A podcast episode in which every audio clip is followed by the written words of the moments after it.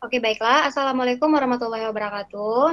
Sebelumnya saya sampaikan terima kasih kepada Mbak Asfinawati selaku Ketua Yayasan Lembaga Bantuan Hukum Indonesia yang sudah menyempatkan diri serta meluangkan waktu untuk hadir di sini bersama kita pada hari ini dalam melakukan diskusi. Nah, pada malam hari ini kita akan melakukan diskusi dengan tema tanggung jawab negara dalam menghadapi pandemi COVID-19. Seperti yang sudah kita ketahui teman-teman, COVID-19 mendadak menjadi teror mengerikan bagi masyarakat dunia. Negara bahkan dibuat kewalahan dalam menanganinya, tidak terkecuali Indonesia sendiri. Jakarta merupakan kota pertama yang mengumumkan bahwa ada warga negaranya yang positif corona, yang kemudian itu disusul oleh beberapa daerah lainnya di Indonesia pemerintah memberikan himbauan terkait social distancing, physical distancing, hingga pemakaian masker ketika kita keluar rumah. Bahkan beberapa peraturan seperti PSBB, pembatasan sosial berskala besar, yang juga pada akhirnya menuai kritik. Kabar darurat sipil juga sempat meresahkan masyarakat, hingga undang-undang karantina kesehatan terkesan seperti tidak digunakan dalam situasi seperti ini. Perkembangan terakhir COVID-19 di Indonesia per 10 April hari ini mencapai 3.296 kasus positif dengan jumlah kematian 280 orang. Tentu hal ini adalah angka yang sangat besar bagi kita. Dan ini merupakan salah satu dampak dari ketidaksiapan pemerintah dalam menangani COVID-19 sendiri pada awal kemunculannya di Indonesia. Nah, pada malam hari ini, Mbak Sfinawati sebagai pemateri yang sudah terjun langsung di Jakarta bersama teman-teman dan rekan-rekan LBH lainnya akan memberikan kita pemaparan dan pendapat tentang bagaimana tindakan pemerintah dalam melakukan antisipasi menangani pandemi COVID-19. Silakan Mbak Asvin bisa memberikan pemaparannya terkait tindakan pemerintah dalam melakukan antisipasi penanganan pandemi COVID-19. Ya, eh, terima kasih. Selamat malam teman-teman eh, semua. Saya akan coba pakai kamera. Kalau nanti agak terganggu berat, tolong kasih tahu. Eh, Eh, khususnya Mbak moderator nanti saya matiin karena uh, kadang-kadang nggak stabil uh, sinyalnya. Oh, iya. Yang Baik, pertama, uh, ya terima kasih. Yang pertama soal antisipasi pandemi. Jadi uh, kita tahu sebetulnya kita punya skema kebencanaan dan Indonesia cukup hebat. Uh, kebencanaan itu tidak hanya menyangkut bencana alam, tapi juga non bencana.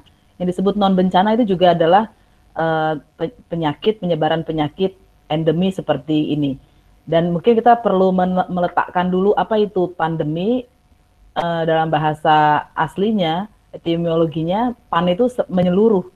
Jadi kalau disebut pan itu adalah endemi yang menyeluruh, yaitu uh, seluruh dunia maksudnya di sini. Tidak ada satupun yang uh, selamat kira-kira begitu.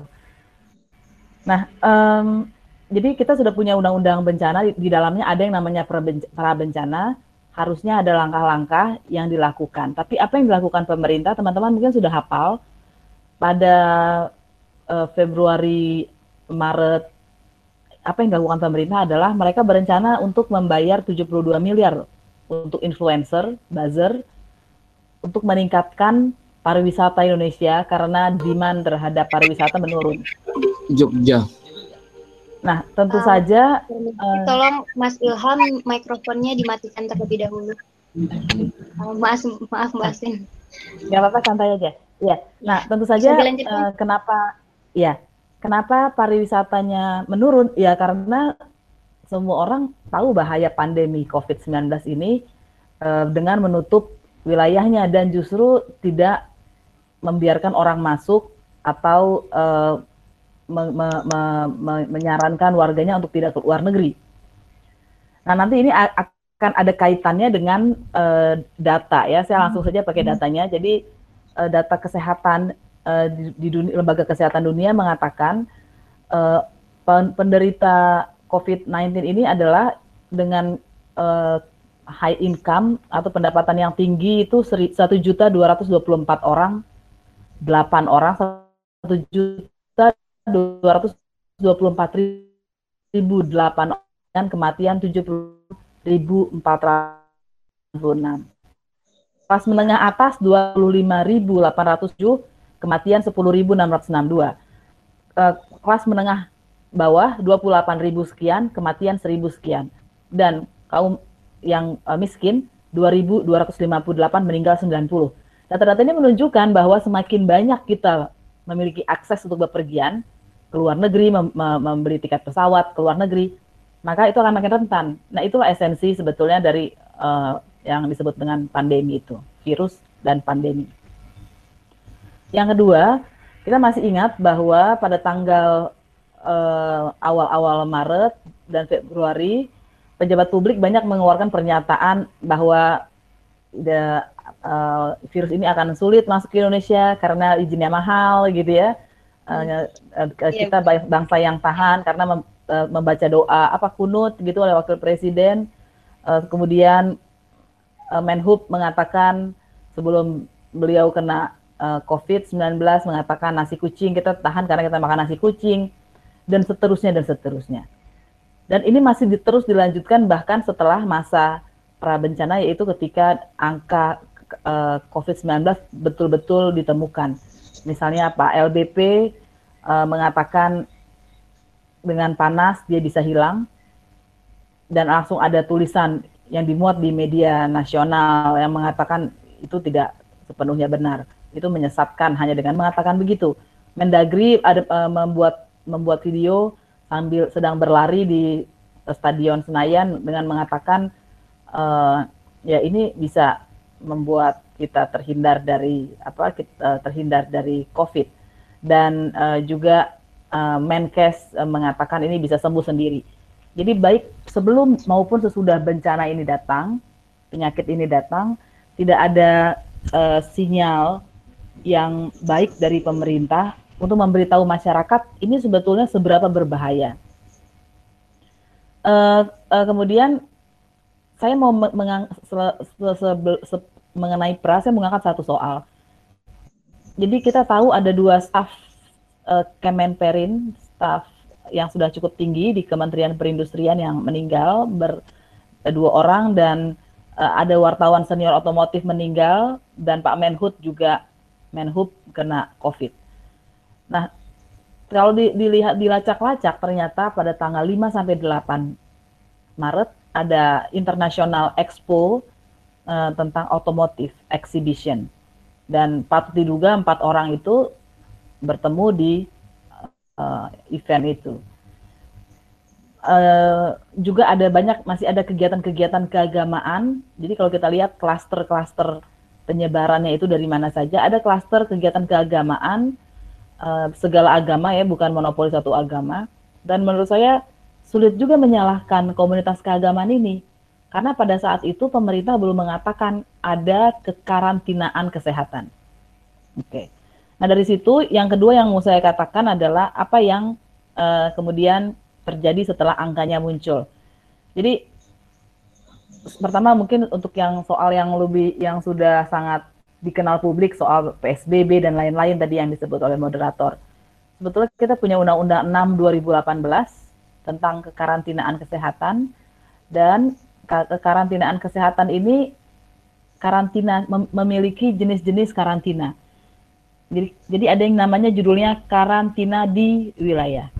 Karena itu seorang Menko mengatakan PSBB itu udah masuk masuk semua lah itu sudah termasuk karantina wilayah saya agak paham kenapa dia bisa bilang begitu mungkin tapi memang kebalik jadi karantina di wilayah itu ada empat jenis. Karantina di rumah sakit karantina di rumah dan karantina wilayah serta pembatasan sosial berskala besar. Jadi kalau Pak Menko ini bilang uh, ke, ke karantina di wilayah gitu itu mencakup yang empat itu betul. Tapi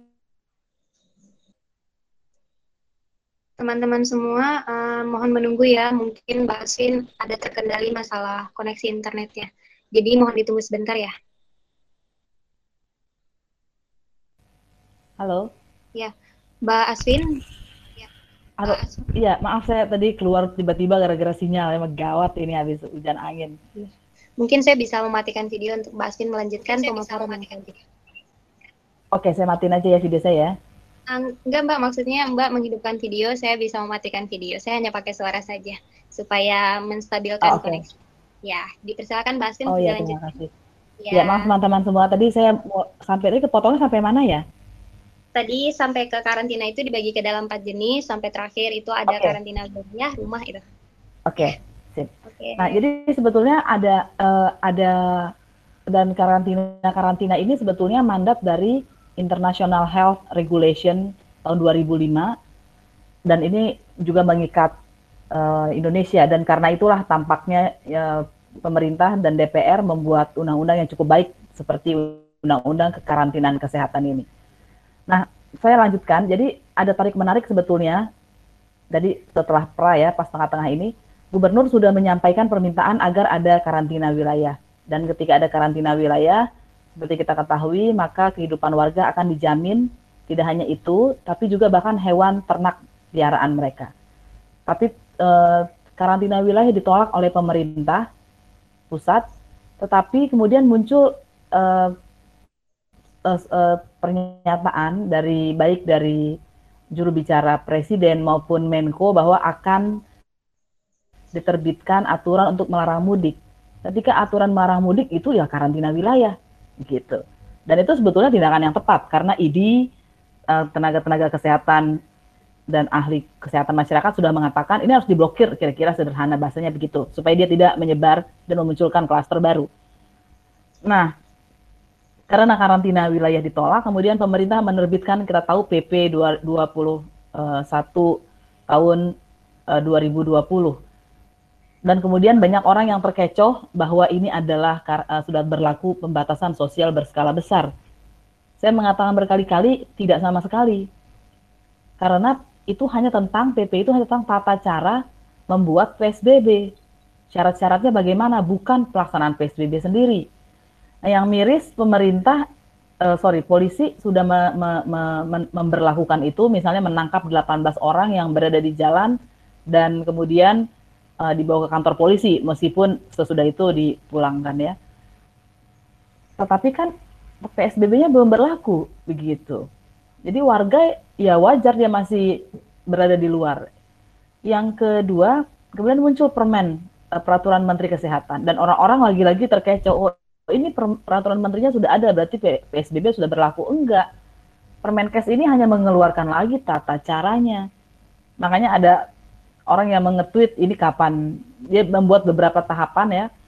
Uh, kapan untuk menunjukkan betapa lamanya PSBB ini bisa diberlakukan dan uh, sebetulnya uh, yang gawat adalah di dalam di dalam undang-undang kekarantinaan kesehatan kewenangan dan tanggung jawab untuk menentukan karantina di wilayah yang terdiri dari empat karantina itu ada di pemerintah pusat. Tetapi oleh PP, pemerintah pusat dilempar ke daerah, sehingga PSBB dan lain-lain harus diajukan oleh kepala daerah. Makanya sekarang Tangerang Selatan uh, sudah mengajukan surat untuk minta PSBB. Gitu. Itu persoalannya. Jadi pertanyaannya sekarang fungsi Menteri Kesehatan ada di mana? Padahal ini pandemi. Kalau PP-nya hanya menyangkut menulis uh, tentang peraturan tentang peraturan pemerintah tentang pembatasan sosial berskala besar, saya masih ada maklumnya. Tapi ini judulnya pembatasan sosial berskala besar untuk COVID-19. Sedangkan COVID ini pandemi bukan per daerah. Kalau per daerah mungkin saja misalnya ada cikungunya di Papua tapi di Jogja tidak ada. Nah, itu masuk akal kalau kepala daerah yang diminta untuk uh, me, me, me, me, apa ya, menyarankan. Tapi kalau soal pandemi Covid, maka itu harusnya dari pemerintah pusat dan jangan lupa ada uh, keputusan Menteri Kesehatan ya. Saya lupa persis uh, keputusan Menteri Kesehatan nomor berapa yang mengatakan kalau positif, kalau kita dites dan positif, maka itu hanya bisa dikeluarkan pernyataannya oleh pemerintah pusat, oleh oleh makanya kita dengar uh, sekarang ada pengakuan juga dari BNPB bahwa datanya itu tidak real time, itu itu itu kira-kira lima hari kemudian baru keluar. Ya karena dimonopoli oleh sebuah laboratorium di pusat, jadi menumpuk gitu. Dan sekarang ada sudah ada grafik-grafik yang menunjukkan bahwa data-data yang keluar itu belum uh, termasuk uh, angka yang masih yang masih menunggu hasilnya. Jadi sebetulnya kalau kita tadi mendengar bahwa dari dari pengumuman pemerintah hari ini ada 3.000 lebih, angkanya tidak seperti itu. angkanya lebih dari itu yang menunggu hasil dan ini yang mau saya katakan di mana-mana ke karantina kesehatan itu tidak cukup harus ada uh, pengetesan yang serius. Nah, uh, ada dua tes yang sekarang berlaku. Swab test itu kan yang diambil liquidnya ya di, di kita dan dengan tes darah. Tes darah ini tidak akurat gitu. Makanya kemudian muncul uh, orang sudah meninggal tapi hasil tesnya negatif gitu ya. Tapi dia meninggal karena COVID dimakamkan dengan standar COVID. Karena itu juga pemerintah DKI misalnya memberikan data alternatif uh, yang di kira-kira berapa dua hari lalu ya kalau saya tidak salah ingat uh, yang COVID itu 100 sekitar 136 tapi data pemakaman menggunakan standar COVID sudah 800 lebih. Gitu. Jadi uh, ini yang sebetulnya mengerikan. Kita tidak tahu berapa orang yang sebetulnya sudah mengidap COVID dan orang dan siapa dia dan karena itu orang tersebut bahkan orang yang sudah tes itu disuruh pulang ke rumah. Nah kan tidak semua orang punya mobil karena itu dia pulang ke rumahnya pasti menggunakan kendaraan umum dan di situ dia berpotensi lagi untuk menyebarkan. Nah ini kira-kira kondisi Indonesia uh, terkait uh, penanganan COVID-19 yang terakhir uh, saya mau mengatakan meskipun tadi data kesehatan PBB menunjukkan uh, COVID ini menimpa paling banyak orang dengan kelas ekonomi tinggi, tetapi yang menderita paling menderita pasti lagi-lagi kelompok miskin. Uh, misalnya uh, sekarang contoh sederhana, orang yang miskin pasti makin miskin, orang yang menjadi buruh harian akan akan terancam pekerjaannya seperti misalnya pengemudi online tetapi bagaimana dengan orang-orang yang sebetulnya kelas menengah ke bawah seperti misalnya salon rumahan? Kan tidak ada lagi orang yang mau potong rambut dengan jarak yang sedekat itu di situasi seperti ini. Dan saya tahu di beberapa kota, saya tidak tahu di Jogja, mungkin teman-teman nanti bisa menambahkan informasinya. Uh, di beberapa tempat salon sudah diminta ditutup oleh pemerintah daerahnya. Dan mereka langsung tiba-tiba tidak ada lagi mata pencaharian. Uh, masih banyak lagi misalnya komunitas yang yang susah kita pikirkan misalnya ustadz. Ustadz juga yang hidupnya misalnya mendapat dari uh, sedekah sodako ketika dia berkhotbah itu kan sekarang tidak ada lagi karena acara keagamaan ditutup sama sekali. Uh, yang lain uh, misalnya orang-orang yang hidupnya dari jalan termasuk pekerja seks dia betul-betul tidak ada pemasukan. Jadi ini ini serius dan karena itu sebetulnya dunia sudah memperingatkan termasuk Menteri Keuangan kita juga sudah mengatakan habis pandemi COVID akan muncul krisis uh, ekonomi termasuk Indonesia. Dan kita tahu biasanya yang uh, akan uh, menderita ini mungkin juga seluruh seluruh lapisan tidak seperti 98 uh, pedagang kaki lima uh, bisa bertahan karena mungkin akses-akses juga sudah ditutup akses berusaha. Dan yang terakhir sekali uh, di seluruh dunia juga datanya menunjukkan kebebasan sipil pasca COVID-19 atau pembatasan uh, karena COVID-19 ini terjadi di uh, seluruh dunia. Dan Indonesia nyaris saja Presiden itu sudah mengatakan selain pembatasan sosial berskala besar, Indonesia juga akan menerapkan akan diikuti dengan darurat sipil. Nah, teman-teman pasti tahu darurat sipil seperti apa. Nah, undang-undangnya saja masih mengatakan penguasa begitu ya, bukan pemerintah. Jadi dan untungnya sampai saat ini uh, berhasil di di advokasinya berhasil untuk menghentikan rencana itu. Tapi kita tidak boleh lengah karena eh, jangan-jangan ini darurat sipil merangkak uh, diberlakukan sedikit demi sedikit. Terima kasih. Mungkin itu uh, pengantar diskusi dari saya. Ya, baik. Terima kasih Mbak Asvin uh, sudah memaparkan diskusi pada hari ini dengan tema tanggung jawab negara. Nah, uh, saya ingin memberikan beberapa tambahan. Uh, saya setuju dengan pemaparan Mbak Asvin. Sebenarnya yang paling dirugikan dalam situasi seperti ini adalah masyarakat kecil atau masyarakat menengah ke bawah. Seperti contohnya para pekerja informal. Bahkan di tempat saya sendiri di Aceh, itu para ustadz yang selalu memiliki jadwal setiap hari Jumat seperti biasanya untuk melakukan uh, khotbah atau ceramah di beberapa masjid, bahkan harus terhenti mata pencariannya uh, akibat pandemi COVID-19 ini.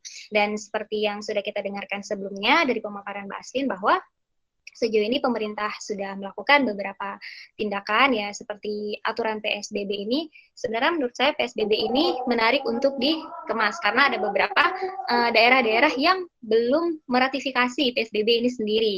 Nah, seperti itu. Nah, kemudian uh, Mbak Asvin mungkin bisa memaparkan untuk uh, pertanyaan selanjutnya, apakah sejauh ini pemerintah sudah melakukan langkah-langkah yang tepat dalam menangani pandemi COVID-19 itu sendiri?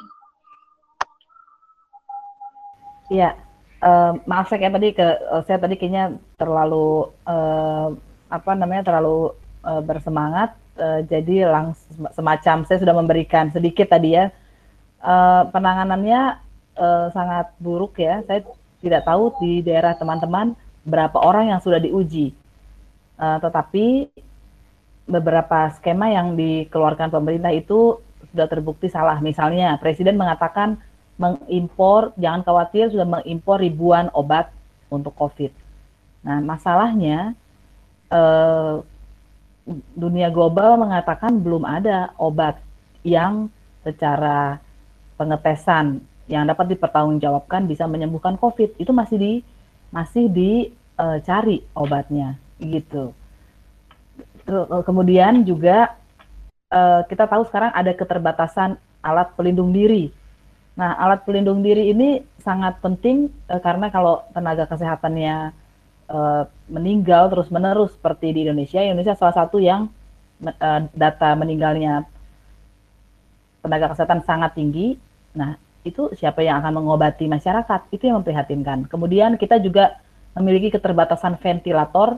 Uh, salah satu akibat uh, uh, virus ini kan orang menjadi sulit untuk bernafas dan dia butuh ventilator kita tahu ada uh, wartawan uh, senior otomotif yang saya katakan tadi itu bahkan sebelum meninggal nge-tweet kalau uh, tolong uh, Presiden Jokowi saya tidak tahan lagi karena dia kesakitan karena susah bernafas dan dia tidak tidak mendapatkan ventilator itu karena datanya karena ventilatornya terbatas. Jadi ada banyak sekali masalah dan juga pengetesan. Sekarang Indonesia menggunakan rapid test, tapi rapid test itu tidak akurat gitu. Saya tahu bukan karena saya ngarang, tapi karena uh, uh, bertanya kepada komunitas kedokteran juga membaca eh, solusi-solusi uh, yang mereka tawarkan dan mereka sudah mengatakan rapid test itu dengan pengambilan darah tidak akurat sama sekali yang harus dilakukan swab test itu. Mungkin demikian. Baik, terima kasih Mbak Aswin atas pemaparannya.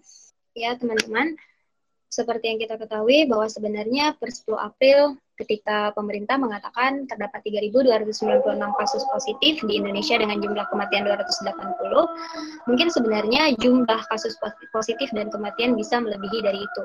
Dan apakah mungkin uh, sebenarnya pemerintah tidak bisa menyajikan informasi yang lebih detail kepada masyarakat atau kepada kita pada umumnya juga uh, terdapat beberapa kerugian yang akan dialami oleh Indonesia baik setelah dan ketika berlangsungnya pandemi COVID-19 itu sendiri.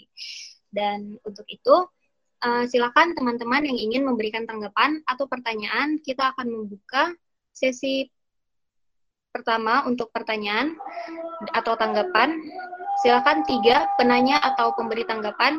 Nanti teman-teman bisa menulis namanya di kolom komentar, nama garis miring pertanyaan atau nama garis miring tanggapan. Sudah ada satu orang yang ingin mengajukan pertanyaan dari Mas Arif Budiman. Kita menunggu dua orang lagi untuk memberikan pertanyaan atau tanggapan. Silakan ditulis di kolom komentar. Baik teman-teman, sudah ada dua orang yang ingin bertanya. Mungkin untuk menunggu satu orang lagi, kita bisa langsung uh, membuka, kita bisa langsung, ini ya, bisa langsung untuk bertanya. Silakan Mas Arif Budiman untuk mengaktifkan mikrofonnya dan langsung mengajukan pertanyaan. Oke, Mbak. Assalamualaikum warahmatullahi wabarakatuh. Waalaikumsalam warahmatullahi wabarakatuh. Salam sejahtera untuk kita semua, Mbak. Ya, salam sejahtera. Semoga Mbak Asti diberikan kesehatan selalu. Hmm. Amin, terima kasih. Mbak, ini Mbak saya mau mau tanya Mbak terkait dengan materi yang Mbak sampaikan masalah Undang-Undang 36 2019 tentang kesehatan. Tadi disampaikan oleh Mbak terkait dengan kekarantinaan.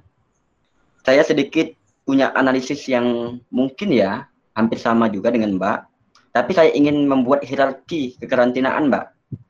Karena saya lihat dalam undang-undangnya ini kekarantinaan ini sifatnya hierarki okay. Mbak. Nah hierarki paling ya hierarki paling atas itu sebenarnya PSBB yang mencakup semuanya. Nah yang pertama itu karantina rumah, karantina di rumah sakit, karantina wilayah dan PSBB. Nah berbicara tentang COVID-19, saya sepakat dengan Mbak terkait dengan ter terminologi pandemi ya. Karena kalau pandemi itu dia menyeluruh, artinya seluruh dunia mengalami wabah ini. Artinya memang dalam penanganan ini pemerintah harus berani sebenarnya, harus punya keberanian untuk PSBB sebenarnya Mbak. Tidak wilayah, PSBB. Tapi PSBB ini memang langsung diucapkan oleh Presiden. Presiden yang mengucapkan. Jadi tidak per wilayah. Nah sekarang itu yang menjadi persoalan sebenarnya, seperti di KI kan PSBB Mbak. Jadi per, per wilayah itu berbeda-beda. Ya, beda-beda deh setiap wilayah. Ada yang tidak PSBB, hmm. ada yang memang dia lockdown bahasanya setiap wilayah. Nah ini sebenarnya tidak seiring seirama antara daerah dan pusat memang disebabkan oleh ketidakberanian presiden sebenarnya mbak. Jadi angkanya meningkat, angka terkait dengan pasien ya terinfeksi corona itu disebabkan oleh ketidakberanian presiden untuk mengatakan bahwa ini sudah seharusnya PSBB jadi semuanya di, di, di, di, dibatasi mbak untuk masalah pembatasan sosialnya dibatasi. Itu yang pertama mbak terkait dengan PSBB ya. ya. Bahwa sekarang udah ya. harusnya PSBB dan diucapkan oleh pemerintah. Akan tetapi mbak ketika PSBB nantinya kalau seandainya diucapkan oleh pemerintah ini juga harus kita kaji secara menyeluruh mbak. Karena efek dominonya tidak ya. hanya terkait bahwa ini akan putus mata rantainya tidak hanya itu di satu sisi memang kalau PSBB diterapkan, mata rantai percepatan penularan corona ini bisa diputus ya. Kalau PSBB memang diterapkan. Masyarakat diberikan nanti apa namanya ya untuk kehidupan di rumahnya diberikan oleh negara sembako dan sebagainya ya di, difasilitasi. Akan tapi dari sisi ekonomi juga ini jangan sangat berbahaya mbak dalam perspektif ekonominya karena semuanya tersetop mbak pasti kalau PSBB aktivitas-aktivitas masyarakat tidak hanya masyarakat, UMKM, bahkan aktivitas negara, BUMN dan sebagainya ini pasti terstop. Nah, ketika ini di stop semuanya, maka akan berdampak pada krisis moneter nanti 98. Ini akan pasti, Mbak. Kalau PSBB juga diterapkan. Nah, ini perlu di, di, di, dikaji ulang dan menurut pendapat Mbak itu seperti apa, Mbak? Itu yang kedua, Mbak, terkait dengan dampaknya nanti ya. PSBB kalau diterapkan meskipun di satu sisi saya sepakat PSBB mbak kalau memang sudah ada apa namanya sudah dipertimbangkan dampak-dampaknya dan sudah diantisipasi sebelumnya. Nah yang ketiga terkait dengan skema mbak skema penanganan corona. Nah kira-kira menurut mbak skema penanganan corona yang yang, yang yang yang yang baik ya itu seperti apa mbak sehingga dari pusat ke daerah gitu kan yaitu meliputi 34 provinsi ini ini si irama tidak berbeda-beda dalam penanganannya. Di musim Banyu Asin, Mbak, terkait dengan penanganan corona di mana tempat saya tinggal dan saya dilahirkan di sana, penanganan penanganan corona sana cenderung, Mbak, saya lihat ya, ini agak berlebihan sebenarnya. Di sana itu nol, Mbak, yang positif. Nol. Akan tapi ada upaya yang berlebihan oleh pemerintah daerah dalam menangani corona yang menganggarkan anggaran 500 miliar. Coba dibayangkan, Mbak, dengan geografi yang kecil ya, geografisnya kecil dan jumlah yang COVID juga nol, nol nggak ada, hanya ada ODP dan PDP saja, tapi dianggarkan 500 miliar. Nah, ini sebenarnya kenapa dianggar penganggarannya berbeda-beda? Karena memang negara juga dari pusatnya tidak punya rule-nya. Kalau diatur dari pusat, hmm. memang anggaran dari APBN ya, dari pusat, jadi negara itu daerah tidak menggelontorkan APBD-nya. Nah, yang jadi persoalan ketika daerah menggelontorkan APBD-nya dalam penanganan COVID ini, ini ditakutkan, ini disalahgunakan, Mbak. Disalahgunakan. Itu positif, Mbak. Kalau saya, kalau dikaji, betul ya, dipantau betul, pasti ada penyimpangan nanti di daerah terkait dengan anggaran penanganan corona. Dan itu dipastikan. Dan saya melihat memang, Mbak, saya kemarin rapat juga dengan Pak Wabub saya terkait dengan jaringan pengamanan sosial. Salah satunya untuk memutus mata rantai itu ada yang diusulkan program yang enggak rasional. Seperti? Dengan membuat apa namanya tumbuhan mikrogreen di rumah. Jadi masyarakat itu disuruh buat mikrogreen. Nah mikrogreen ini dianggarkan nanti oleh negara, oleh pemerintah daerah untuk beli bibit ini kemudian dibagikan. Nah anggaran yang untuk penanganan corona ini diposkan untuk memberi mikrogreen. Coba bayangkan Mbak, berapa ribu rakyat musim banyu asin dan satu rumah itu dikasihkan mikrogreen. Satu mikrogreen itu satu ikat kangkung itu bibitnya itu berapa puluh ribu Mbak. Nah ini kan ada penanganan yang tidak tepat terkait dengan jaringan pengamanan sosial. Nah dari pusatnya itu nggak tegas. Jokowi pernah menyampaikan tentang jaringan pengamanan sosial, Mbak. Kartu sembako salah satunya, kartu prakerja dan sebagainya ya. Itu ada enam kalau nggak salah. Nah ini ada penyimpangan di bawahnya. Ditambah-tambahkanlah untuk jaringannya. Dibuat-buat sehingga anggaran penanganan corona ini diposkan untuk hal-hal yang lain yang memang sifatnya tidak tepat sebenarnya, tidak tepat sasaran lah untuk penanganan. Nah, kira-kira solusi Mbak itu seperti apa dalam menanggapi hal itu? Terima kasih, Mbak. Terima kasih. Ya, gimana saya langsung jawab atau gimana, uh, Kak Moderator? Iya, Mbak. Silakan langsung dijawab aja. Oke. Okay. Uh, ya. Jadi yang pertama, uh, yang pertama itu saya cenderung setuju bahwa PSBB-nya hmm. itu adalah uh, yang paling atas, begitu ya. Uh, meskipun demikian, menurut saya bisa saja keduanya digunakan secara beriringan. Uh, misalnya karantina wilayah dan uh, dan PSBB. Jadi sebetulnya daerah merah seperti Jakarta itu bisa membentengi dirinya supaya tidak menularkan, bukan supaya tertular ya.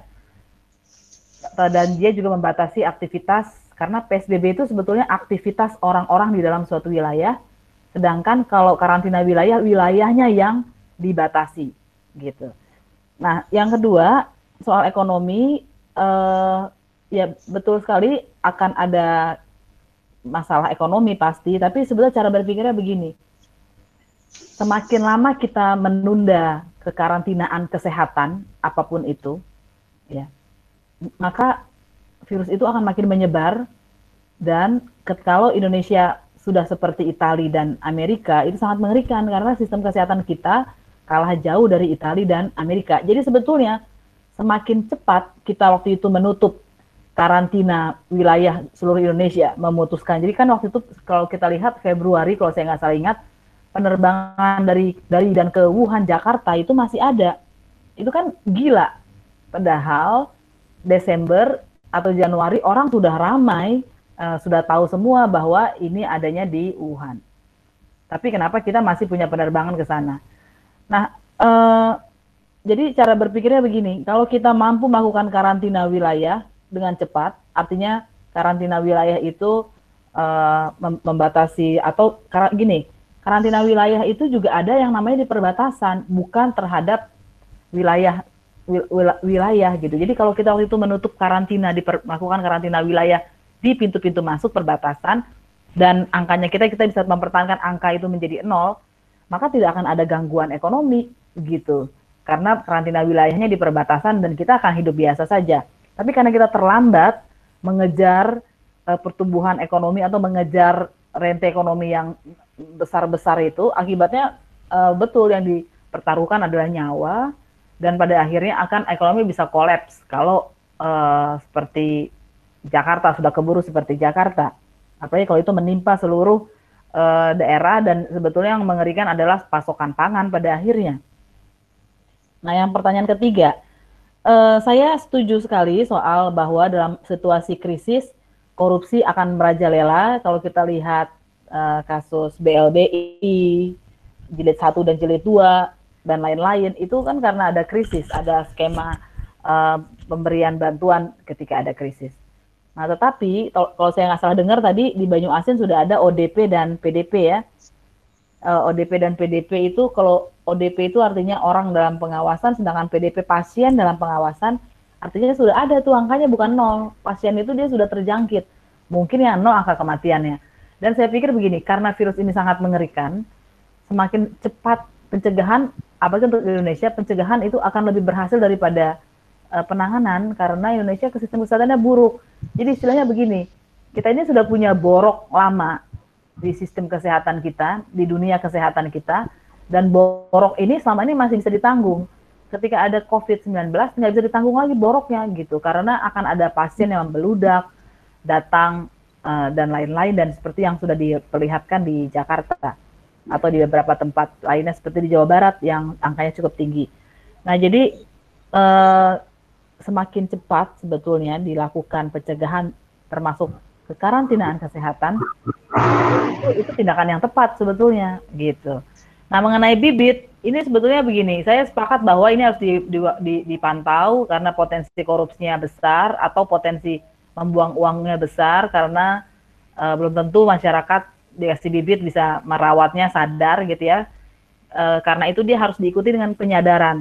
Tetapi sebagai sebuah solusi jangka menengah, ini sangat bagus karena sekarang misalnya uh, kemarin uh, tadi sebenarnya LBH Bandung baru saja menyelenggarakan sebuah diskusi uh, mengenai kebutuhan uh, uh, masyarakat uh, survei ya respondennya seribuan lebih dan dan uh, dan kelompok miskin mengalami uh, masalah besar karena mengandalkan pasokan pangan harian dan begitu dilakukan uh, karantina wilayah atau pembatasan sosial berskala besar maka orang-orang yang tidak bisa menimbun atau tidak bisa menyimpan bahan pangan selama sebulan, selama dua minggu itu akan uh, paling rentan uh, posisinya. Nah karena itu bibit sebetulnya untuk jangka menengah ada masuk akalnya uh, kalau dia bukan bibit cabai gitu ya, tapi bibit uh, misalnya uh, ketela uh, atau uh, singkong atau kentang untuk tempat-tempat yang ada. Nah tapi saya sepakat sekali lagi kalau itu tidak baik-baik diawasi maka dia akan menjadi pemborosan uh, dan uh, peluang untuk korupsi. Mungkin itu jawaban dari saya. Ya, baik. Terima kasih Mbak Asrin atas jawabannya. Bagaimana uh, Mas Arief? Apakah pertanyaan sudah dijawab dengan jelas? Mbak, Mas Asrin? Iya, iya, ya, saya dengar. Halo.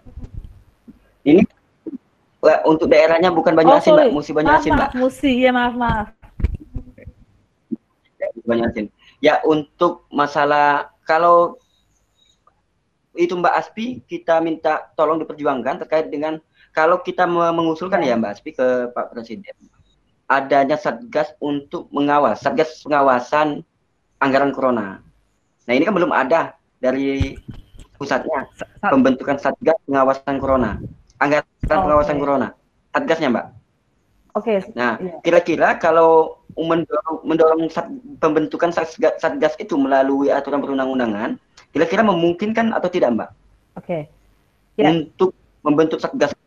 Ya, jadi sebetulnya ada terima satuan. Kasih. Ya, terima kasih. Jadi ada maaf tadi saya salah. Jadi sebetulnya ada satuan tugas pengaw, ada satuan gugus tugas, gugus tugas COVID yang diketahui oleh kepala BNPB itu sebetulnya yang uh, fungsinya mengenai uh, uh, yang bisa disebut sebagai pengawasan untuk penyakitnya sendiri. Kalau untuk korupsinya memang tidak ada.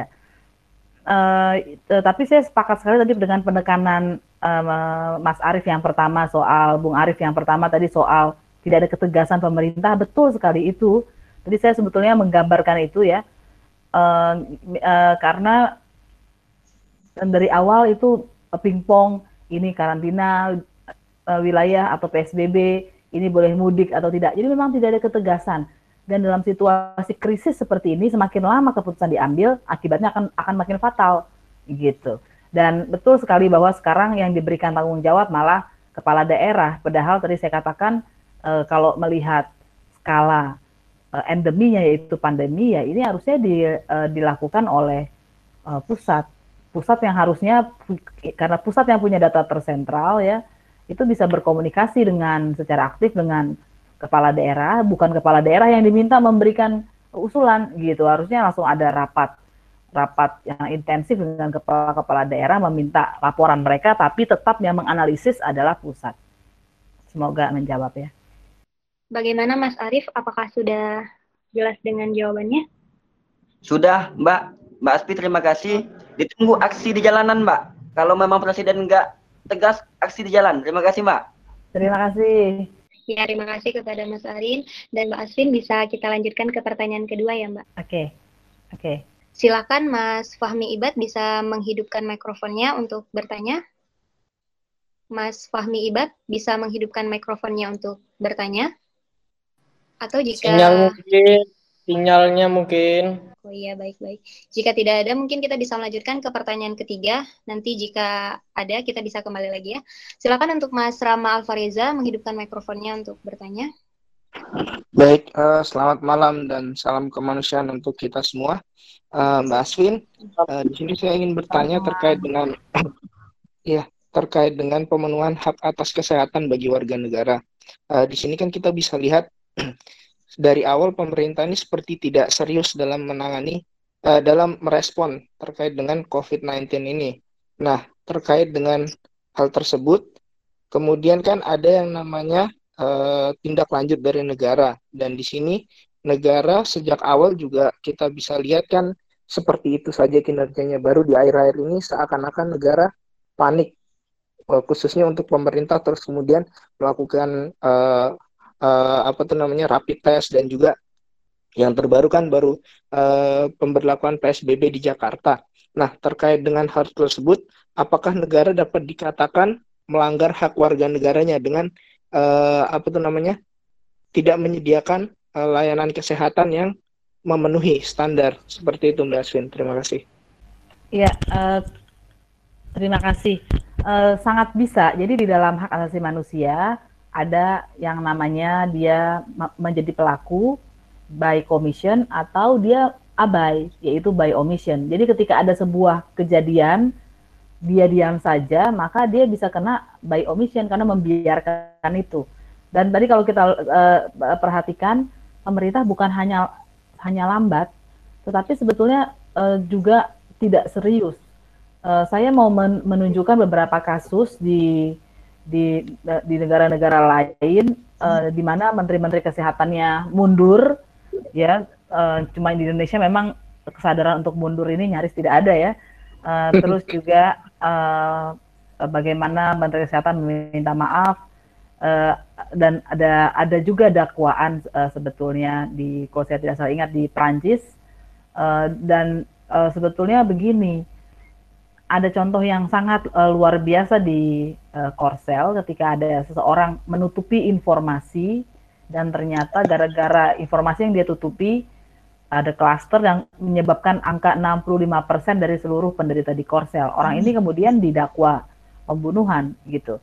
Nah, sebetulnya kalau kita mau berpikir dengan uh, cukup serius, maka kalau ada uh, penanganan yang gagal, bukan penanganan yang gagal, uh, uh, tes tes yang tidak segera diberitahukan, uh, harusnya uh, kita bisa assessment ya, harusnya itu bisa membeli alat-alat yang baru tidak dilakukan, bahkan persiapan-persiapan, ya itu sebetulnya jangan-jangan sudah bukan membiarkan lagi, tapi menjadi uh, melakukan gitu. Ini yang menurut saya pemerintah harusnya berpikir ke arah sana. Kalau mereka sadar hukum begitu ya, selama ini kan yang diminta sadar hukum kan warga negara. Kalau mereka sadar hukum, mereka akan memikirkan konsekuensi konsekuensi tindakan dan pernyataannya. Nah, LP3AS itu kemarin sebuah lembaga penelitian yang sangat kredibel dan sudah lama sekali di Indonesia mengeluarkan 37 pernyataan ngawur pejabat uh, mengenai COVID-19. Uh, eh, kalau teman uh, semoga teman-teman sudah baca. Nah, itu kan itu itu itu itu saja sudah bukti hanya dalam waktu singkat mereka bikin 37 pernyataan yang uh, menunjukkan ketidakseriusan mereka. Itu itu jawaban saya. Baik, terima kasih. Terima kasih Mbak Aswin untuk jawabannya. Bagaimana um, Mas Rama, apakah sudah jelas dengan jawabannya? Baik, sudah. Terima kasih. Ya, terima kasih Mas Ramon. Uh, kita bisa lanjut ke pertanyaan ketiga ya. Silakan Mas Anggoro Firna untuk menghidupkan mikrofonnya dan memberikan pertanyaan. Halo, selamat malam Ibu. Oh iya, selamat, selamat malam. malam. Nah, jadi tadi pertanyaan saya sih memang sudah ditulis ya, cuman saya hanya menegaskan bahwa di Undang-Undang Karantina Kesehatan itu kan memuat ada respon kedaruratan kesehatan masyarakat, ada karantina rumah, karantina rumah sakit, karantina wilayah atau PSBB kan begitu. Di dalam ketentuan karantina rumah, karantina rumah sakit maupun karantina wilayah memuat kewajiban negara dalam hal ini bisa pemerintah pusat ataupun daerah untuk memenuhi kebutuhan hidup dasar penduduknya. Sementara di dalam PSBB tidak memuat hal itu. Jadi apakah di regulasi ini apa bisa dikatakan uh, pemerintah tidak memiliki kewajiban secara undang-undang untuk memenuhi kebutuhannya? Atau jika memang tetap harus memenuhi kebutuhannya sampai batas mana kan begitu? Itu pertanyaan saya yang pertama, Bu. Yang kedua terkait dengan mudik, Bu. Per, eh, PSBB juga bisa dikatakan ada kelonggaran terkait dengan mobilitas uh, antar penduduk ya, salah satunya dalam ya. mudik. Ya. Cuman saya lihat uh, pemerintah uh, dalam hal ini presiden belum menetapkan uh, suatu regulasi terkait larangan mudik. Dia sepertinya ambigu antara boleh atau tidak. Kalau kita lihat di dalam Sirakusa oh pembatasan HAM itu boleh dilakukan pemerintah dalam hal ini mudik kan merupakan hak untuk bergerak yang merupakan derogable ini right gitu kan yang boleh ya. dibatasi ya. tapi dasarnya hukum nasional yang jelas, berlaku umum, tidak sewenang-wenang, serta dibuat secara demokratis gitu. Jadi bagaimana pandangan menurut Ibu terkait dengan uh, adanya apa mudik ini apakah harus dimuat secara regulasi gitu loh. Sementara saat ini sepertinya baru uh, lingkup ASN saja yang dimuat dalam Kemenpan RB tersebut. Terima kasih Bu. Ya, uh, terima kasih uh, Mas Anggoro. Saya pertama eh, kewajib jadi begini sebetulnya PSBB ini pembatasan gerak dari orang ya. nah sedangkan karantina wilayah adalah eh, pembatasan keseluruhan wilayah itu dengan wilayah lain nah di dalam si PSBB ini ketika orang tidak bisa bergerak dan itu menimbulkan konsekuensi mereka jadi kehilangan pekerjaan uh, mungkin teman-teman sadar bahwa eh, saya tidak tahu ya kalau di daerah lain kalau di Jakarta Gojek aplikasi Gojek sudah menghilangkan Go Ride jadi tidak bisa lagi menggunakan ojek online hanya ada GoCar ya GrabCar juga begitu uh, mobil karena ini sesuai dengan peraturan untuk PSBB di DKI Jakarta. Nah, yeah. pertanyaan saya saya sedang bertanya-tanya gitu katanya akan ada biaya untuk apa uh, fasilitas subsidi untuk pengemudi online itu sudah jalan belum? Karena kalau hanya mengandalkan Gosen, Gomat pasti tidak cukup angkanya. Nah, jadi eh, PSBB ini sebetulnya menimbulkan juga kehilangan pekerjaan dan di dalam konstitusi kita ya eh, negara punya kewajiban untuk memenuhi hak-hak eh, hidup warganya. Jadi meskipun di dalam undang-undang tidak ada yang secara eksplisit mengatakan begitu, tetapi bukan berarti di undang-undang lain tidak ada dan karena itu sebetulnya Eh, pemerintah dan pemerintah daerah kan menyiapkan skema-skema juga bantuan untuk warga di dalam PSBB COVID-19 untuk Jakarta. Nah, yang kedua uh, soal mudik, ya ini menarik sekali uh, karena sebetulnya ketika ada larangan mudik itu sebetulnya Jakarta memperlakukan karantina wilayah. Dan dugaan saya kenapa pada akhirnya tidak jadi karena mereka takut sekali dengan konsekuensi karantina wilayah itu. Karena itu uh, aturan yang waktu itu uh, juru bicara Presiden Fajrul Rahman dan Menko Hukum HAM, uh, Politik Hukum dan HAM uh, Pak Mahfud sudah menyat, menyatakan akan mengeluarkan sebuah keputusan terkait larangan mudik, kemudian di, di, dikatakan oleh LBP tidak gitu ya. Nah, uh, uh, saya sudah membaca dan juga ber, ber, berdialog dengan uh, dokter dan juga ahli-ahli praktisi kesehatan masyarakat dan mereka semua mengatakan mudik itu sangat berbahaya. Kenapa? Karena itu ya betul-betul membawa, mentransmisikan virus itu dan physical distancing itu menjaga jarak secara fisik tidak mungkin dilakukan dalam proses proses mudik gitu. Kemarin saja ketika ada pemakaman uh, Glenn ya. Uh, mungkin teman-teman melihat juga fotonya orang-orang langsung yang paham langsung mengatakan ini bisa jadi klaster baru COVID-19 karena uh, berdesak-desakan dan lain-lain apalagi kalau mudik gitu. Uh, jadi jadi memang kebijakan-kebijakan setengah hati ini sangat berbahaya. Yang berbahaya itu bukan larangan mudiknya, betul sekali tadi kata kawan kita uh, Mas Anggoro bahwa menurut hak asasi manusia ada pembatasan yang diperbolehkan asal dengan aturan-aturan yang jelas. Tapi ketika pembatasan-pembatasan itu tidak dilakukan, ketika seharusnya perlu dilakukan atau maju mundur, itu justru yang membahayakan kesehatan masyarakat. Begitu jawaban saya. Baik, terima kasih Mbak Asvin. Uh, mungkin Mas Anggoro bisa mengaktifkan kembali mikrofonnya. Apakah jawaban dari Mbak Asvin sudah jelas? Halo. Ya, bagaimana Mas Anggoro? Uh, Apakah jawaban dari Mbak Ibu, Asvin? Jadi, jadi misalkan dia uh, pemerintah uh, ini ke depannya kalau memang beliau memang lalai ataupun tidak memenuhi atau hak hak uh, warga negara terkait dengan PSBB itu bisa saja gitu ya dikenakan dengan pelanggaran atas pasal 28H Undang-Undang Dasar ataupun undang-undang terkait kovenansi pol ataupun ekosop bisa seperti itu tidak Bu? Iya sangat nah, sangat sangat sangat bisa. Oh, gitu. sangat karena bisa. karena kita tidak ada ini celah hukum di PSBB-nya ini eh, pemerintah misalkan dia untuk menghindar dari kebutuhan dasar itu kita harus lari saja ke 28H ataupun uh, kovenan sipol ataupun kovenan ekosop gitu bisa ya bu ya betul sekali betul sekali iya okay. sangat sangat sangat bisa seperti yang sudah ditunjukkan di negara-negara lain dan kalau untuk soal isu hak kesehatannya sendiri uh, uh, ketika ada pernyataan boleh mudik begitu ya itu yeah. kan sudah tercatat ya itu menurut saya fatal sekali kalau misalnya itu menurut itu sebetulnya justru masuk undang-undang karantina kesehatan atau international health regulation gitu kalau misalnya gara-gara mudik ada klaster baru yang besar, kan mudik itu rame-rame ya, dan atau nanti yeah. jadi membawa itu ke daerah-daerah lain, wah itu itu lebih serius lagi itu, yeah. karena ada pernyataan langsung. Baik, terima kasih Bu. Terima kasih. Yeah. Baik, terima kasih ya Mbak Aswin. Uh, kita langsung saja membuka sesi pertanyaan kedua. Silakan teman-teman yang ingin bertanya atau memberikan tanggapan bisa menuliskan namanya di kolom komentar, baik itu pertanyaan atau tanggapan. Dan di sesi kedua ini sama seperti sesi sebelumnya kita membuka untuk tiga pertanyaan atau tiga tanggapan.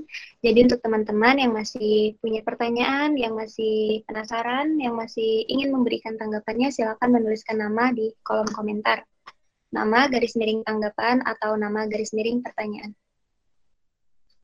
Baik teman-teman, apakah masih ada yang ingin bertanya atau memberikan tanggapan? Apakah sudah merasa cukup dengan beberapa pemaparan dari Mbak Aswin sendiri terkait diskusi pada malam hari ini? Tampaknya iya ya, udah nggak ada yang nanya berarti. Gimana nih teman-teman? Bisa direspon mungkin di kolom komentar. Apakah masih ada? Oh iya, ada. Uh, silakan Mas Fahru Rozi yang ingin bertanya, silakan menghidupkan mikrofonnya. Oke, makasih. Halo Mbak Spin, apa kabar? Apa kabar? Baik, baik. Apa kabar? Uh, langsung aja mungkin Mbak terkait uh, pertanyaan. Uh, jadi gini Mbak, ketika melihat sudah situasi yang seperti ini, kan cukup kelam ya Mbak, terutama untuk bagi para pekerja informal yang ada di Indonesia yang harus kehilangan uh, penghasilan bahkan ada yang kehilangan pekerjaan. Nah, ini kan mayoritas yang saya lihat di forum ini adalah teman-teman mahasiswa. Pertanyaan sederhananya sih, Mbak, kira-kira itu apa sih yang bisa kita lakukan, terutama untuk uh, uh, peran mahasiswa ketika situasinya seperti ini tuh sebenarnya uh, menurut Mbak Asvin itu apa yang bisa dilakukan? Itu ya sih, Mbak. Ya, thank you, uh, Mas uh, Oji. Jadi yang pertama uh, kita uh, perlu melakukan, menurut saya ada dua. Yang saya, saya tahu teman-teman Jogja sudah membuat gerakan pangan itu ya, pemenuhan pangan luar biasa sekali. Dan itu sebetulnya bahkan uh, menjadi contoh untuk daerah-daerah lain. Nah, uh, tapi yang kedua, uh, mungkin kita perlu melakukan uh, sebelum itu ya, sebelum melakukan itu pangan, kita bisa melakukan uh, pendataan secara cepat uh, bisa dengan keluarga yang kita kenal ya, semacam survei survei uh, sederhana biar tidak birokratis dan lama juga dan bukan jadi kayak buat uh, survei ilmiah. Sebetulnya apa sih kebutuhannya? Karena mungkin daerah tertentu berbeda kebutuhannya. Misalnya ada yang kesulitan air bersih, padahal dia harus cuci tangan, gitu. Uh, atau misalnya tadi ada kelompok-kelompok uh, profesi tertentu yang tidak pernah dibayangkan orang, misalnya uh, penjahit, uh, salon, ustadz, bahkan uh, kemudian uh, misalnya mungkin uh, ini ya pembuka laundry, laundry rumahan, mungkin orang-orang sekarang takut mencuci bajunya di laundry kiloan itu dan mencuci sendiri kita tidak pernah tahu. Jadi itu perlu perlu penggalian atau tadi seperti pekerja seks yang langsung tidak ada penghasilan sama sekali dan tidak punya juga uh, uh, pekerjaan lain gitu. Nah ini perlu kita cari tahu dan setelah kita tahu untuk kita apakan ada dua. Satu bisa kita melakukan penggalangan bantuan untuk mereka dan menyalurkannya. Uh, tapi uh, dan dan modelnya macam-macam mulai dari melakukan sendiri sampai membuat uh, gerakan itu bisa direplikasi uh, di daerah lain. Misalnya kita mengajak, misalnya kalau kita ada 20 orang, ini ada 27 ya, ada 27 orang, kita minta 27 orang ini, 28 orang ini untuk mengajak orang di sekitar tempat tinggalnya untuk membuat gerakan-gerakan membantu orang di sekitarnya.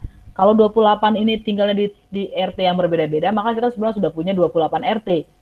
Gitu. Dan kalau berhasil, kita tularkan, tularkan terus. Jadi ada model seperti gitu. Tapi ada satu yang perlu kita lakukan, data-data itu dan juga hasil kerja kita ke lapangan itu bisa kita jadikan bahan advokasi untuk ke untuk ke pemerintah.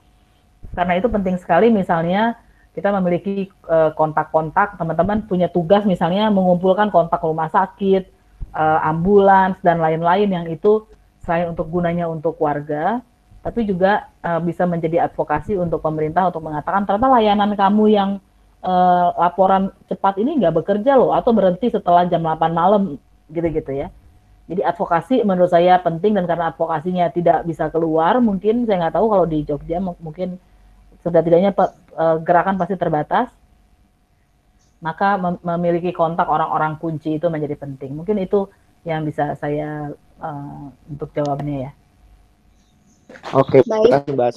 Cukup jelas jawabannya. Terima kasih. Sudah jelas ya Mas Oji. Oke, untuk teman-teman mungkin masih ada dua pertanyaan atau dua tanggapan. Silakan teman-teman yang masih ingin bertanya atau memberikan tanggapan dituliskan nama di kolom komentarnya. Bagaimana teman-teman? Atau sembari menunggu teman-teman yang ingin bertanya atau memberikan tanggapan, uh, saya sendiri sebenarnya ingin menanyakan uh, satu pertanyaan kepada Mbak Asin. Uh, pertanyaan itu terkait persoalan mudik. Nah, jadi kan itu pemerintah uh, sudah melarang warga negara untuk melakukan mudik, tetapi masih banyak juga yang melakukan mudik, sehingga uh, ada peraturan yang dikeluarkan terkait tentang mudik itu sendiri seperti uh, pengurangan jumlah uh, penumpang menjadi 50% dari yang sebelumnya. Seperti misalnya penggunaan mobil pribadi yang biasanya bisa diisi oleh empat orang, sekarang peraturannya peraturannya hanya boleh diisi oleh dua orang. Terus juga peraturan seperti setiap uh, orang yang ingin melakukan mudik diwajibkan untuk menggunakan masker seperti itu. Nah, apakah sebenarnya pertanyaan-pertanyaan saya, apakah sebenarnya ketika uh, peraturan ini diterapkan dan orang-orang tetap melakukan mudik, uh, apakah sebenarnya ini bisa mempengaruhi lonjakan COVID-19 itu sendiri dan memperburuk situasi atau mungkin sebenarnya ini sebagai salah satu solusi di tengah wabah seperti ini agar orang-orang bisa balik ke kampung halaman. Terima kasih. Ya, ter uh, terima kasih. Ya, pertanyaannya penting sekali. Saya uh, pertanyaan pertanyaannya begini. Kalau seberapa apakah Indonesia sudah punya tes yang akurat? Itu dulu pertanyaannya. Seingat setahu saya sampai hari ini baru sekitar 19.000 orang yang dites dan itu itu kalau dibandingkan perbandingannya dengan negara-negara lain kita diketawain. Karena kita 220 berapa juta orang lebih ya kan? Cuma 19 ribu. Itu berapa persen gitu? Ini ada yang ada yang bisa cepet gak langsung ngitung itu berapa persen? Nah, yang kedua, kalaupun pakai rapid test itu tadi, ahli-ahli sudah mengatakan saya baru uh, melakukan pertemuan online dengan dokter-dokter dan mereka tidak merekomendasi menggunakan rapid test yang menggunakan tes darah itu. Tidak akurat menurut mereka. Yang harus dilakukan itu swab. Jadi mengambil lendir itu uh, dari uh, ya, hidung atau mulut ya. Nah, jadi ketika orang tidak tahu dia positif atau tidak, gitu ya, itu artinya kita tidak bisa menerapkan protokol yang tepat untuk orang itu. Kalau dia protokolnya dia sakit, ya mungkin dia harusnya tidak uh, pulang supaya tidak menularkan atau yang lain-lain. Jadi karena data yang tidak ada ini bom waktu sebetulnya gitu dan ketika bom waktu ini berjalan ya bom waktu itu kan bisa bilang berjalan karena dia mudik bom bom waktunya berjalan berpindah ini akan akan akan menciptakan kengerian yang sangat luar biasa.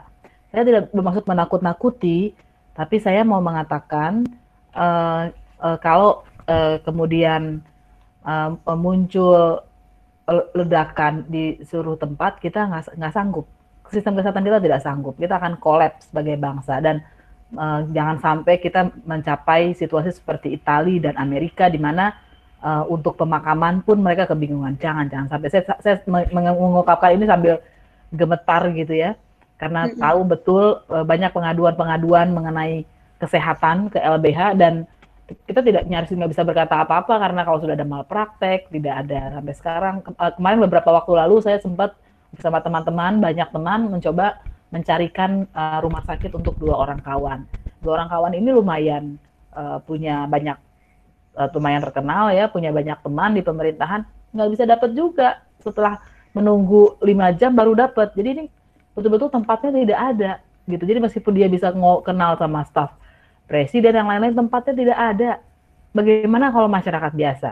Mengerikan sekali. Jadi uh, memang uh, soal uh, kebijakan yang yang pasti itu harus dilakukan dan saya melihat pemerintah sekarang ini uh, pertimbangannya masih didasarkan pada pertimbangan ekonomi. Harusnya pertimbangannya atas kesehatan masyarakat. Jadi ahli kesehatan masyarakat itu di depan. Mereka yang jadi rujukan, bukan yang lain-lain.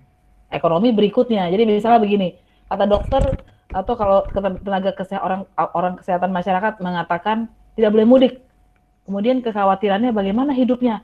itu orang sosial, orang ekonomi berpikir untuk itu bukan dibalik karena ekonomi mengatakan tidak mencukupi, ya udah mudik aja deh. Dia nggak tahu bahwa itu akan jadi bom yang meledak dan kalau sudah meledak kita nggak sanggup menanganinya juga secara ekonomi, begitu. Jadi mungkin pada intinya sebenarnya untuk meminimalisir pecahnya bom waktu itu masyarakat untuk tidak melakukan mudik terlebih dahulu ya Mbak Asvin? Betul, cuma kan saya juga dilema mengatakan itu ya, karena pemerintahnya sendiri tidak melarang. Iya, ya kan?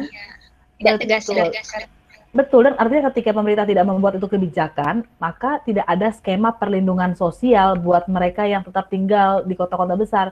Misalnya iya, saya betul. baru saja mendengar pembagian uh, bahan pokok kepada DK, masyarakat DKI itu masih mengandalkan KTP gitu. Jadi kita masih mau mencari tahu apakah uh, uh, betul di seluruh tempat begitu atau cuma di beberapa tempat yang hanya menggunakan KTP. Ya kalau kayak gitu dia akan terpaksa pulang kampung ya kan iya. dilarang pulang kampung pulang kapan pun pulang kampung pun dia akan kabur mungkin daripada meninggal iya. karena kelaparan ya. ya. Oke ya baik terima kasih Mbak Asvin atas uh, jawabannya dan ini ada dua yang ingin bertanya uh, tetapi mohon maaf sekali untuk penanya terakhir uh, kita tidak uh, bisa soalnya ini udah sesi kedua dan ini udah tiga pertanyaan. Atau saya kembalikan ke Mbak Aswin sendiri. Bagaimana Mbak Aswin di sini ada dua penanya, apakah ingin diambil dua-duanya atau nggak apa-apa, nggak apa-apa. Oh apa-apa. Oke, ya kita berarti akan uh, dua pertanyaan lagi ya. Nah silakan untuk uh, Mas Khairul Razik menghidupkan mikrofonnya dan Uh, mungkin atau pertanyaan bisa uh, soalnya mungkin pertanyaan bisa digabung aja ya. Jadi mungkin jangan pertanyaannya mirip gitu kan, bisa digabung oh, jawabnya gitu. juga. Ya, mungkin boleh satu-satu dulu ya dari pertanyaan Mas Khairul Razik, kemudian nanti disusul oleh uh, Mas Dimas Ageng. Jadi nanti Mbak Aswin uh, langsung menjawab dua pertanyaan. Iya, makasih sebelumnya Mbak moderator udah ngasih kesempatan. Ya, selamat malam. Senang sekali bisa bertanya langsung walaupun lewat daring nih bersama Mbak Asfi.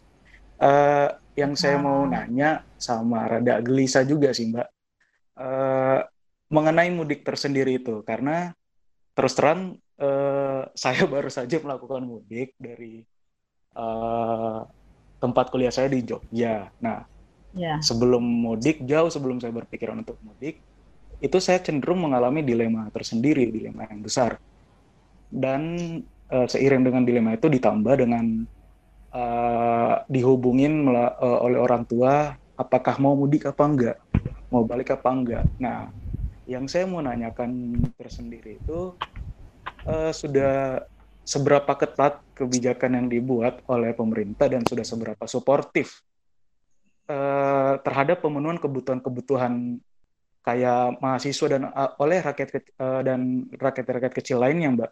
Karena kalau kita mau bercermin di negara lain misalnya, ketika uh, lock, uh, apa istilahnya karantina atau lockdown itu contoh di Rusia, saya baru dapat kabar juga semalam tuh setelah ikut diskusi daring juga, ternyata uh, mahasiswa itu tidak diperbolehkan untuk mudik ke tempat lainnya dengan catatan uh, pemerintah tuh menggelontorkan uh, beberapa dana gitu loh ke beberapa mahasiswa. Nah, sayangnya ketika itu diberlakukan di Indonesia kan tidak mungkin ada beberapa juta, berapa uh, berapa puluh juta mahasiswa yang ada di Indonesia. Nah, kembali lagi ke pertanyaannya Mbak, sudah seberapa ketat kebijakan yang dibuat oleh pemerintah dan sudah seberapa suportif pemenuhan kebutuhan menurut Mbak Asfi? Terima kasih ya Mbak. Terima kasih. Uh, langsung sekaligus atau? Iya, sekaligus saja Mbak. Silakan Mas ya. Dimas Agam menghidupkan mikrofonnya, langsung bertanya biar Mbak Asvin bisa menjawab untuk dua pertanyaan. Oke, terima kasih untuk moderator yang telah berikan saya kesempatan untuk bertanya kepada Mbak Aswin. Iya. Selamat malam Mbak Aswin, sehat-sehat di sana. Selamat malam, sehat-sehat. Semoga teman-teman semua juga sehat. tentang berkaitan iya. dengan, amin, amin, tentang kewajiban negara itu melindungi setiap warga negaranya dengan lambannya tindakan atau ketidakseriusan yang berakibat kematian dan sebagainya. Apakah kalau dikaitkan dalam HAM, pemerintah itu telah melanggar HAM? Begitu saja mungkin Mbak Acwin. Terima kasih. Oke, terima kasih. Ya, eh, teman-teman, uh, uh, terima kasih untuk pertanyaannya. Ini semua eh, tajam-tajam uh, dan membantu sekali pemahaman kita tentang uh, COVID-19 dan penanganan pemerintah. Soal mudik tadi dicontohkan Rusia ya, begitu ya? Kalau nggak salah betul ya? Iya Mbak. Iya, adik saya tuh lagi di Rusia. Adik saya lagi di Rusia dan celakanya sebelum uh, dia lagi kuliah di sana, sebelum dia balik ke Rusia dia dari Spanyol. Dan kita tahu Spanyol kemudian naik tinggi angkanya. Jadi dia yeah. menjadi orang dalam pengawasan atau ODP. Dan dia sempat hampir kelaparan bukan sempat, sempat hampir kelaparan, sempat kelaparan, cuma punya coklat dan udara sangat dingin ya. Jadi orang kan langsung uh, pusing dan ketika kita tanya kenapa nggak keluar aja, nggak uh, dia, dia nggak berani karena di situ ada CCTV. Kalau ketahuan keluar orang dalam pengawasan, dia akan kena denda gitu.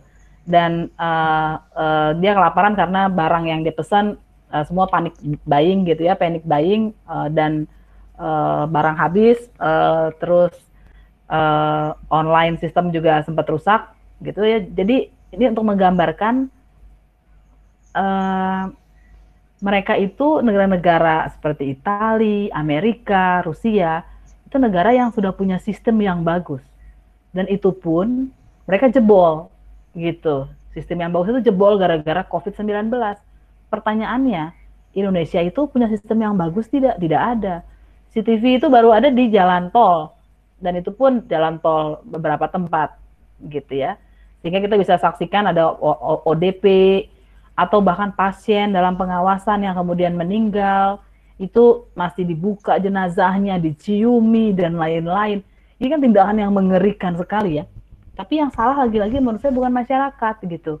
Karena harusnya harusnya yang dilakukan pemerintah bulan Januari bulan Februari itu mumpung belum ada data masuk masuk ke, ke ke kita, mereka harus segera melakukan langkah antisipasi penyadaran publik dan itu harus dilakukan sampai ke unit-unit terkecil. Karena itu tadi kalau bom itu meledak, Indonesia nggak nggak bisa bertahan. Semoga tidak sampai meledak bomnya. Uh, dan dan soal mudik ini, jadi memang uh, pertama begini, semua kebijakan itu kan harus dipikirkan dengan serius. Apakah ada eksesnya? Misalnya kereta api Jabodetabek yang menghubungkan Bogor dengan Jakarta itu sempat dikurangi. Apa yang terjadi? Orang berdesak-desakan. Padahal saat itu Jakarta sedang dihimbau untuk melakukan physical distancing, menjaga jarak. Nggak bisa, orang nempel gitu ya. Itu videonya ada, fotonya ada. Wah itu geger di media sosial di Jakarta karena physical distancing tapi orang nempel. Kenapa? Karena KAI mencoba menjarangkan, tapi dia lupa orang keluar bukan karena nggak disiplin, tempat kerja belum meliburkan. Kalau mereka nggak masuk, mereka kena sanksi. Kenapa kantor nggak meliburkan? Karena pemerintah belum menetapkan kekarantinaan kesehatan apa pun di wilayah Jakarta. Ya, itu ya. Jadi suatu kebijakan itu perlu dipikirkan eksesnya.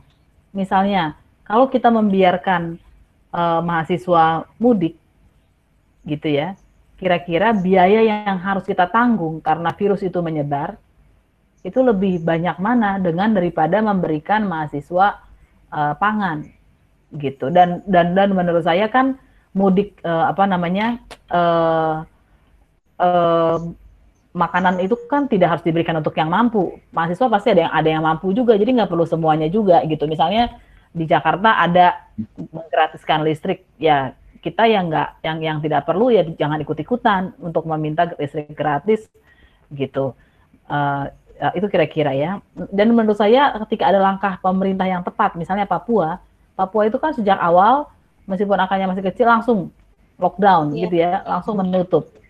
Gitu. Itu itu malah dibantah oleh Kemendagri kalau saya tidak salah ingat, malah dilarang untuk melakukan itu. Padahal pasti kepala daerahnya juga punya pendapat sendiri bahwa sistem kesehatan mereka lebih buruk lagi, malaria saja orang sudah meninggal banyak sekali, kelaparan, di beberapa tempat, apalagi tambah COVID, Jakarta aja nggak mampu, itu yang meninggal itu adalah pejabat publik.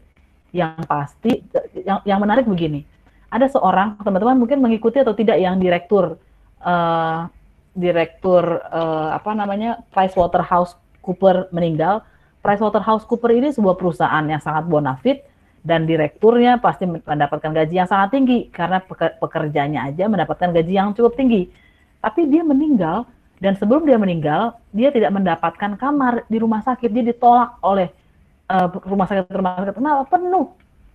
Ya, ini Jakarta, Direktur PricewaterhouseCoopers ini ngeri. Apalagi kalau itu terjadi di Papua. Nah, jadi saya pikir ada tindakan-tindakan yang ambivalen, yang tidak konsisten yang diambil pemerintah. Harusnya di harusnya di karantina dia tidak karantina. Orang yang minta karantina nggak dikasih gitu. Uh, tapi di satu sisi dia memperlakukan pembatasan-pembatasan yang tidak diumumkan itu di dalam hak asasi manusia tidak boleh. Dan karena itu saya masuk ke pertanyaan terakhir, sudah jelas dari yang kita perbincangan pertama ada ketidakseriusan, ada kegagalan untuk mengantisipasi, ada pembiaran terhadap uh, apa ya, pembiaran terhadap kondisi-kondisi yang terjadi. Dan sebetulnya yang terakhir, kalau mudik ini uh, dibiarkan dan dan sudah ada kebijakan ya setidak-tidaknya oleh Pak Luhut kalau kemudian terbukti gara-gara uh, gara-gara uh, mudik kemudian terjadi lonjakan angka dan terjadi kedaruratan kesehatan di wilayah-wilayah lain maka menurut pasal 93 Undang-Undang 6 2018 tentang kekarantinaan kesehatan orang yang mengeluarkan kebijakan mudik bisa dikenai pidana. Demikian, terima kasih.